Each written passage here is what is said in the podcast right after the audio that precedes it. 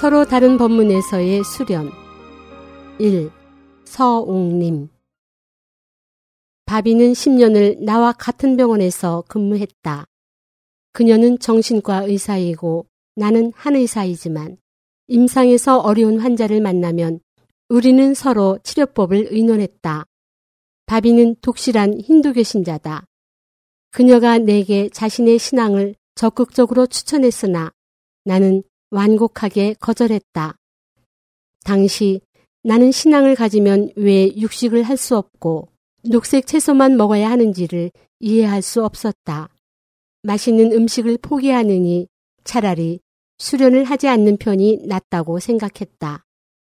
나는 바비, 당신의 사부는 왜 콩으로 만든 인조고기도 못 먹게 하죠? 녹색 채소만 먹어야 한다면 겨울에는 무엇을 먹어요? 녹색 채소만 먹으면 피부색도 녹색으로 변하지 않을까요? 라고 그녀의 약을 올렸다. 나중에 난 파룬궁을 수련하기 시작했다.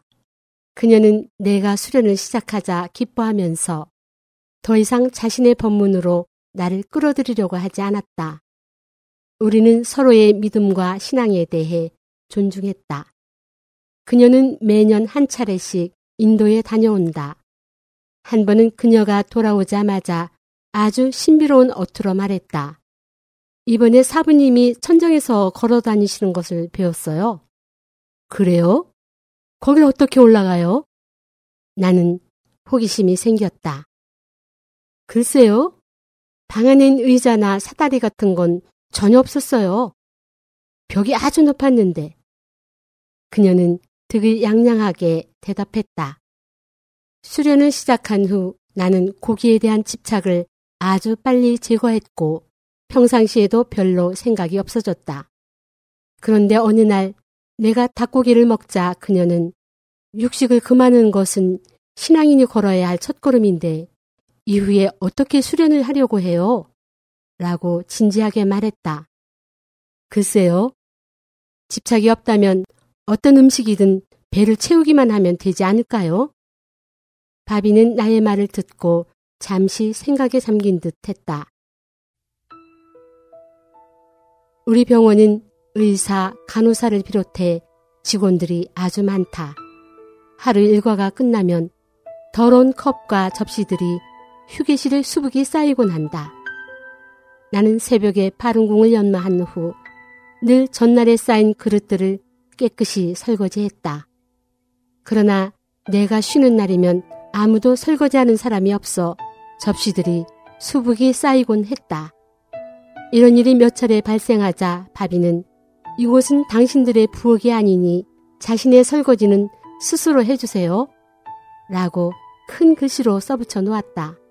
나는 출근하자 그 메모를 보았다. 그러나 아무 일도 없다는 듯이 내가 접시를 모두 닦자 바비가 다가와 난 자신이 참 부끄러워요. 왜 나는 실제 상황에 부딪히면 수련의 일을 잊게 될까요? 하고 말했다. 나는 바비에게 다른 사람을 배려하는 것은 수련인의 풍모를 채운하는 것이라고 알려주었다. 바비도 파룬궁 수련자들이 중국에서 박해받고 있음을 잘 알고 있었다. 그녀는 늘 어떻게 하면 박해받는 파룬궁 수련자를 도울 수 있는지 내게 묻곤 했다. 내가 박해를 반대하는 서명을 받을 때면 그녀는 나와 함께 환자와 의사, 의로운 사람들 찾아다니면서 도와주었다.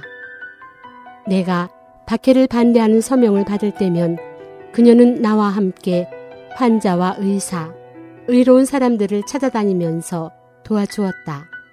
나는 수련을 시작한 후 아주 건강해졌다. 그러나 바비는 점점 더 쇠약해졌다.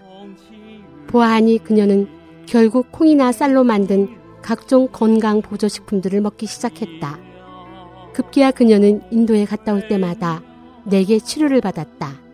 자신의 병이 여행으로 인한 피로와 저항력이 감소되었기 때문이라고 설명했다.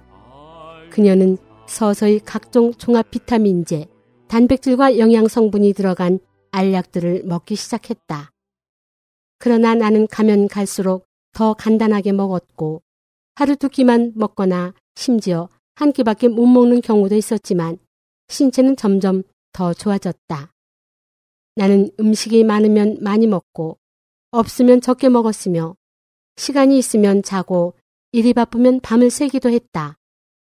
점차적으로 나는 내 몸이 자신의 필요에 의해 조절되고 있음을 발견했다. 바비는 한 수련자로서의 나의 일상을 작은 일부터 모두 관찰하고 있었다.